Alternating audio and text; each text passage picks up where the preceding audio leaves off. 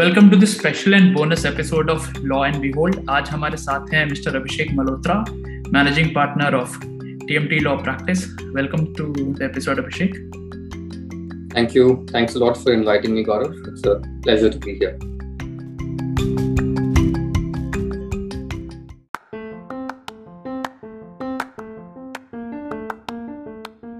बात करेंगे आज data protection and regulation in the gaming industry की एक बहुत फैसिनेटिंग टॉपिक है, एक बहुत इंटरेस्टिंग एरिया ऑफ़ लॉ में। तो सबसे पहले, सबसे बड़े गेम की बात, PUBG. Abhishek, PUBG was banned in India after the government of India brought it orders with relation to Chinese apps that app is still provisionally banned as per IT rules but the game is back in a different form how do you see all of this progressing is this the way to regulate gaming in India and to deal with foreign applications? So, uh, before I give you a specific answer to the question that you posed to me, it's important to note, you know, a little bit of a background of all of this, right? So, uh, you know, the background is that with reg- regard to gaming specifically, we've had a very uh, controversial and a mired sort of a way of handling this industry. But very frankly, whenever we are asked are ask for also for an opinion कि gaming कर सकते हैं या नहीं कर सकते हैं तो we always go back to the first decision some sort of credence to games of skill which is basically the R.M.D. Chamarbaugwalla decision of the Supreme Court. And that uh, that judgment was looking at the the right to carry out gaming and uh, so ancillary activities in light of the exercise of the Article 19.1g right, which, as we all know, is the right of freedom of doing business, you know, carrying on professional business, etc. तो उसके बाद ये क्या हुआ कि I mean, really speaking, gaming at that point in time was associated with betting, lotteries, horse racing, to a certain extent, of course, you know, your rummy poker and all that. But that's become a little more um, popular in the digital domain. So you have instances where uh, there were raids carried on on these so-called addas which were carrying on jua and related activity, and it is overall in our mind and social ethos in as a country till very recently gaming was considered to be a taboo subject because it is always somehow related to betting. The other interesting aspect is our uh, the regulation of gaming in the country originates with the 1930 Act, which is pre-independence, Public Gaming Act, and that's been modified from state to state or adopted as is by state to state in order to regulate or ban uh, any kind of games. So now coming to the more recent trends of in the digital domain, because perhaps lawyers like me had advised people that ah, look, game of skill karenge to you can do it, and there is an overall perception that digital domain is less regulated compared to any other physical brick and mortar domain. So then more and more people started getting into it. Some people under the radar, some people more in your face. Some people taking precautions of what to be what is to be done backing it up with opinions etc but in the last uh, you know one and a half two odd years just about the pre-pandemic and specifically thereafter during the last one and a half years this has really become a craze. The game you know people are at home kids are also getting more and more hooked to it. So there is of course the, there are subsets of the gaming tree. One is your typical card games, and within that there's a very clear demarcation.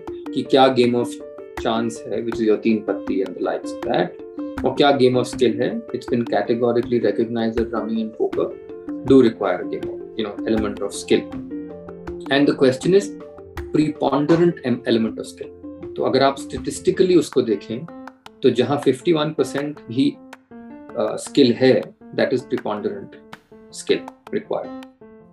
Or not merely a game of chance. These are the terms that have been used by courts so uh, in in that light so that's one one uh, category which is the card games. Then you have the category of what you call fantasy sports. You know, something like which where you create a team in a particular ongoing event and you are therefore quote unquote betting on the possibility of your team performing well or the players thereof performing well, etc. And that fantasy gaming pretty much has received the sanction of courts key and up to the Supreme Court that this is fine. This is a game of skill, no difficulty. Rummy poker also with the specifically with the recent Madras High Court decision also game of skill. Then you have a category of what's called casual game. At home, we used to earlier play Ludo, Snakes and Ladders. Used to play uh, certain, you know, Connect Four, board games, and stuff like that. So now, in that category, also there would be subcategories of game of skill, game of chance. That categorization is yet to be tested, really speaking, by courts as to what would constitute a game of chance or a skill in that sense. But you know, developing jurisprudence, we will see hota And the last category is the category of esports, which is basically you are playing a real life sport but as a video game. Now, usme bhi there are some sports that are regular sports, you know, like football or cricket or whatever, and there could be then purely as a video game, something like PUBG, which you asked me, which is a pure play, it's a uh, violent game or whatever it is, but that's what it is. Uh, just an interesting statistic here. The time when one of the leading sort of this war type of game, not PUBG, but uh, another one of these games was released, was at the same time when the last uh, last you know the eight part series, the eighth part of Harry Potter was released. And whereas that particular movie made over a weekend, maybe close to let's say some hundred, hundreds of millions of dollars, but uh, that the 24 hour download of that game that was released was over a billion so you can really see that uh, the consumer demand certainly is for that. And it's a source of entertainment. So therefore it's here to stay no doubt about it. Specifically on pubg um, i think that it is more a political connotation than anything else. The ban came close to, on the heels of bans of various Chinese other apps. When there was skirmishes at the border, we wanted to give a specific response. It's not really a big deal if you ban something like games or certain applications because those are not really, you know, mainstream as such. And possibly get some brownie points in the meanwhile to say, get get I'm violent activity roke No, children should not be doing this. You? So you are achieving a dual objective there. So I think that was really the context in which it was done. When you have another avatar of the same game, and seemingly there does not does not seem that there is a Chinese context to it. Perhaps it's another Southeast Asian country, but not China. More palatable, perhaps, but that's what it is. That's the kind of time that we're living in.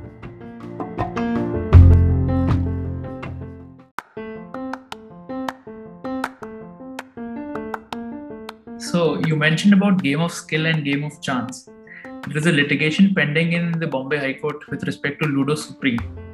आजकल ऐसे games काफी mushroom कर गए हैं beat ludo और beat any dice based game is the time now to you know change how we look at games specifically within the realm of game of skill or game of chance should we make betting legal in india especially after what the Law Commission had initially recommended, although it made a U turn after the report was published? So, um, very interesting question. And uh, I think it's been debated ad nauseum for a very, very long time. Uh, it is certainly, you know, and when you are answering that question, before I get to the legal answer, it's important to understand the cultural context of that. I think right from the time that we have history written perhaps possibly to people's detriment or otherwise uh, in whether you see Mahabharat or you see you know various other emperors subsequent to that or even prior to that I think gambling is a very intrinsic part of human nature it's an extension of risk taking ability um, but as a social and cultural and a political decision the country has decided that we are not going to allow it. Purely gambling, which is you know, purely dependent upon chance.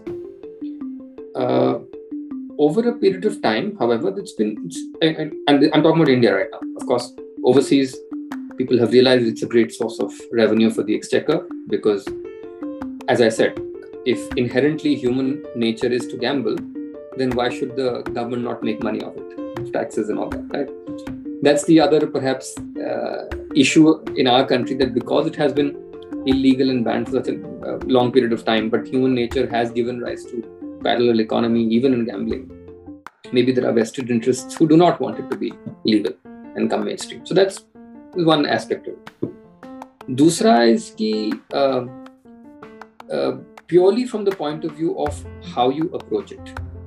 And that's where, particularly, the Madras High Court decision this time is perhaps, in my mind, the first decision that actually goes into that question. Does state legislature have the power and the authority under the constitution to actually enact a law to ban a game of skill. Because the entry in the and for perhaps for listeners who uh, have that background uh, and for those who don't i'll just quickly say that the constitution of india has these three lists in schedule 7 it's the union union list on which matters only the parliament can legislate. There is a state list on which matters only state legislatures can legislate and there's a concurrent list where either of them can legislate. But if there is a what we call as occupied field where the uh, union government has legislated either the state government will follow that or they will possibly you know tweak it to a certain extent to do it. If they are enacting their own law or version of that then they should seek presidential assent to that legislation. So in the, this falls betting and gambling falls in the state list the madras high court interprets this entry as saying that it says betting and gambling not betting semicolon gambling so therefore only those types of bettings can be legislated upon by the state legislature the state legislature जो है वो केवल ऐसे bets को regulate कर सकते हैं जो कि gambling से associated है and gambling definition is pretty much standard across the globe, across the country. It is to do with a game of chance. So that's why the Madras High Court says that to the extent that the Tamil Nadu Police Act was regulating games of chance, no difficulty. But when you step into the domain of game of skill, that's when you are transgressing that limit on two counts. One, that the Supreme Court has specifically said games of skill are okay and two because that's not your power that can only be done by the central government by the sorry uh, parliament. Interestingly after that decision while the tamil nadu uh, government has said that they will appeal it uh, the karnataka Legis- legislative assembly has tabled a bill which is exactly the same.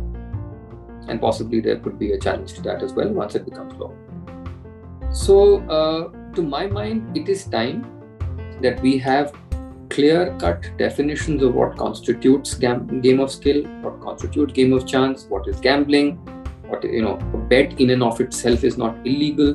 That kind of a determination at this juncture, to my mind, is necessary because that will help people do justifiable and quote unquote legal business because this is an industry which is more um, attuned to the startup sort of sector and startups can't survive unless they get investment and when they go to investors for investments investors get a little jittery कि यार this landscape is not very clear ये regulatory issues इसमें इतनी हैं कि कल को कोई एकदम से लॉ आ गया कहीं से वो बैन हो जाएगा हमारी मार्केट चली गई so they are concerned about that and that's an answer that's a question you have to answer constantly so it's better that we have clarity on the way forward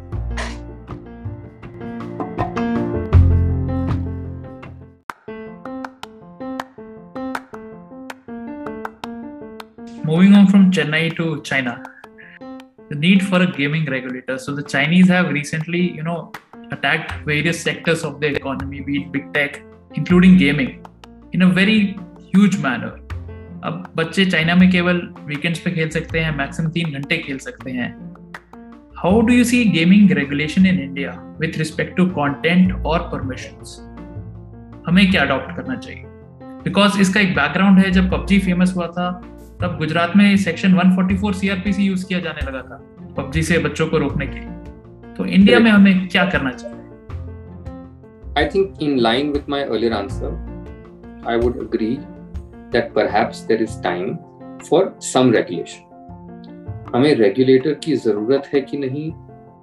Perhaps that's a question that can be debated certainly पर मेरे हिसाब से for and and this is a trend that you know is particularly relevant in the uh, you know the last maybe a decade or so whenever and more so in light of the technology and the digital domain जब भी कोई नया business stream नई industry शुरू हुई है and it does not have really speaking a national security or uh, any other such connotation, which is a little sensitive, one should look at allowing that industry to grow as is. And then once it gathers a certain amount of momentum, which I think the gaming industry has gathered by now, there should be a nudge by the government to come up with a self regulatory mechanism. I think the businesses, or at least the investors, are mature enough to be able to realize कि अगर हम ये नहीं करेंगे तो then there will be a a sanction, a regulation, guidelines issued by the government, which all of us may not like. And we are seeing that in the domain of you know regulation of content on the OTT platforms with the hue and cry that's been raised about the uh, IT intermediary regulations, and you know that's a classic case jahan it you sought to remedy something and you ended up doing something else, and a mishmash of something which is being challenged all over the country. Right. So yes, we need to talk about regulation, but should it come from the from the government or should it be top down? or should it be something which is evolved within the industry? I am overall a fan of self regulation, and that's what I would advocate.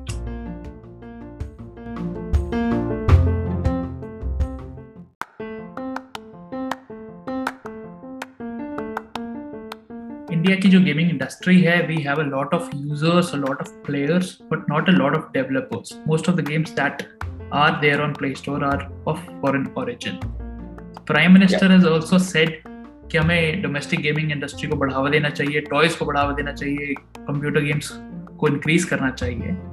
No gaming has a lot to do with intellectual property how do you see this movement going forward what should india do to increase the scope for developing games in india and how especially how do you see the interplay between intellectual property and gaming, considering most of the games that the Prime Minister wants the country to develop will be based on historical knowledge and mythology and fiction and factors from there.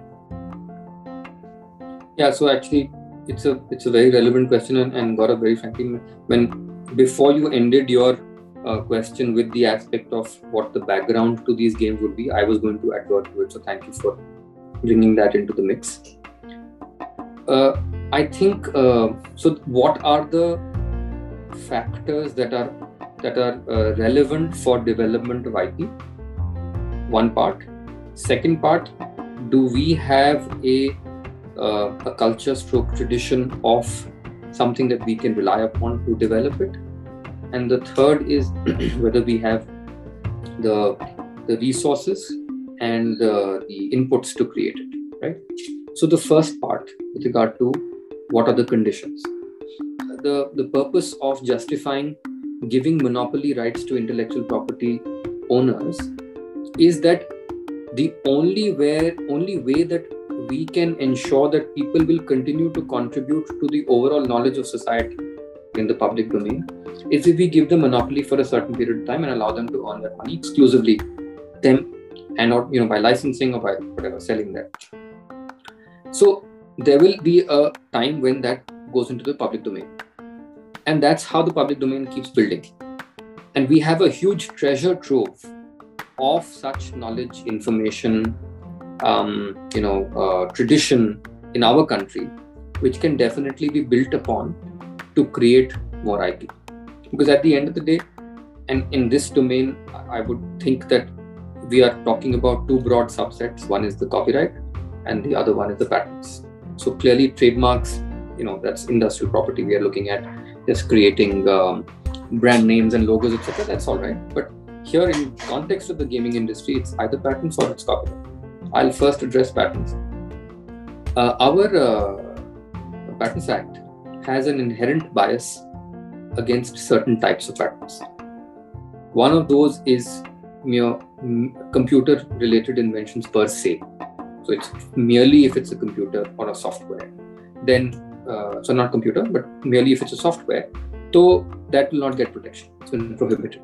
Delhi High Court has clarified it, saying that computer-related inventions get there are certain guidelines. If you follow those, if there are some impacts from a more perceivable uh, hardware element to it, you can protect it. So not all software-related inventions are banned.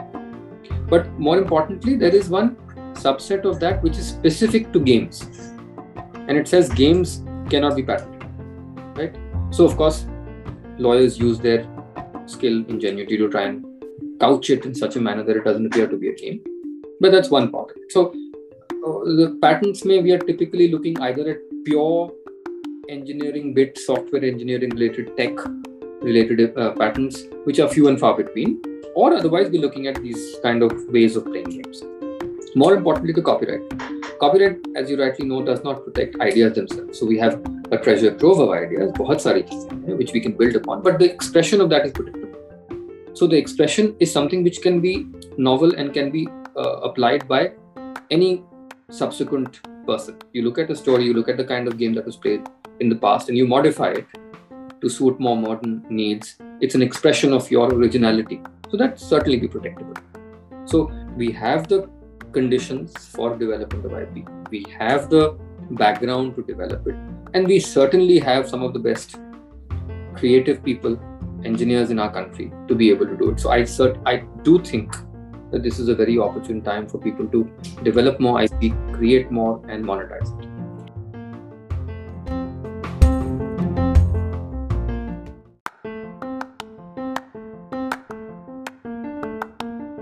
Coming to the last part of this interview, esports has grown tremendously in the last few years so much so that you have live streams on Hotstar showing esports competitions. Now, wherever there is money, there are disputes, and wherever there are disputes, there are lawyers. How do you see esports progressing in India? What, how do you envision the role of lawyers in India in the esports sector? Especially, what kind of disputes can arise within esports, and what is the best way of addressing them? So, as I said earlier, esports is like you know you're playing a, a brick and mortar physical game and or a video game in the video format or digital form right what are the issues of course by experience we have seen that the people who are more adept at playing esports and playing them well जो लोग और ज़्यादा सक्षम हैं इसमें are mostly teenagers yeah they catch on to it early enough, they have better motor skills.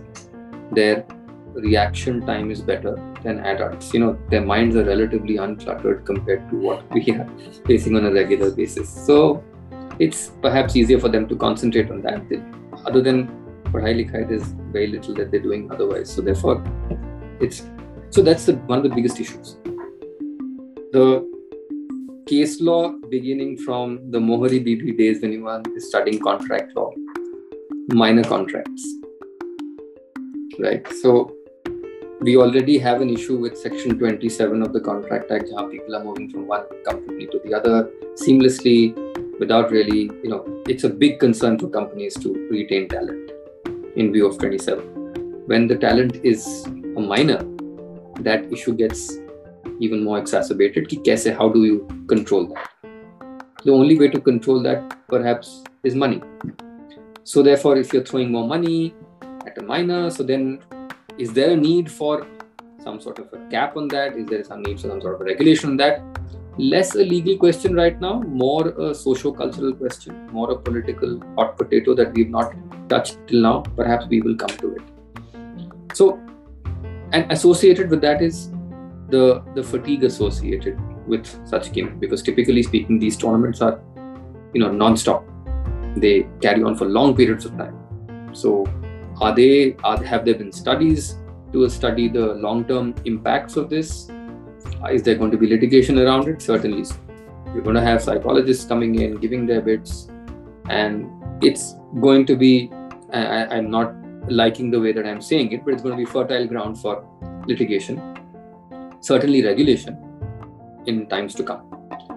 Then of course there are aspects because it is video game so there'll be ip associated with it ip disputes will arise people want to do uh, you know you are doing an esports tournament on your platform. Uh, i am not able to do it as is whether my, my version is copycat whether i'm only riding off of your existing tournament. There are multiple questions that will arise in that regard. And uh, then as in relation to i guess any business today the growing importance of data protection what do you do and how do you address that so i think there are i'm just listing very uh, few issues that are coming on the top of my mind but i'm sure as things develop and grow there are bound to be more and more such issues that come up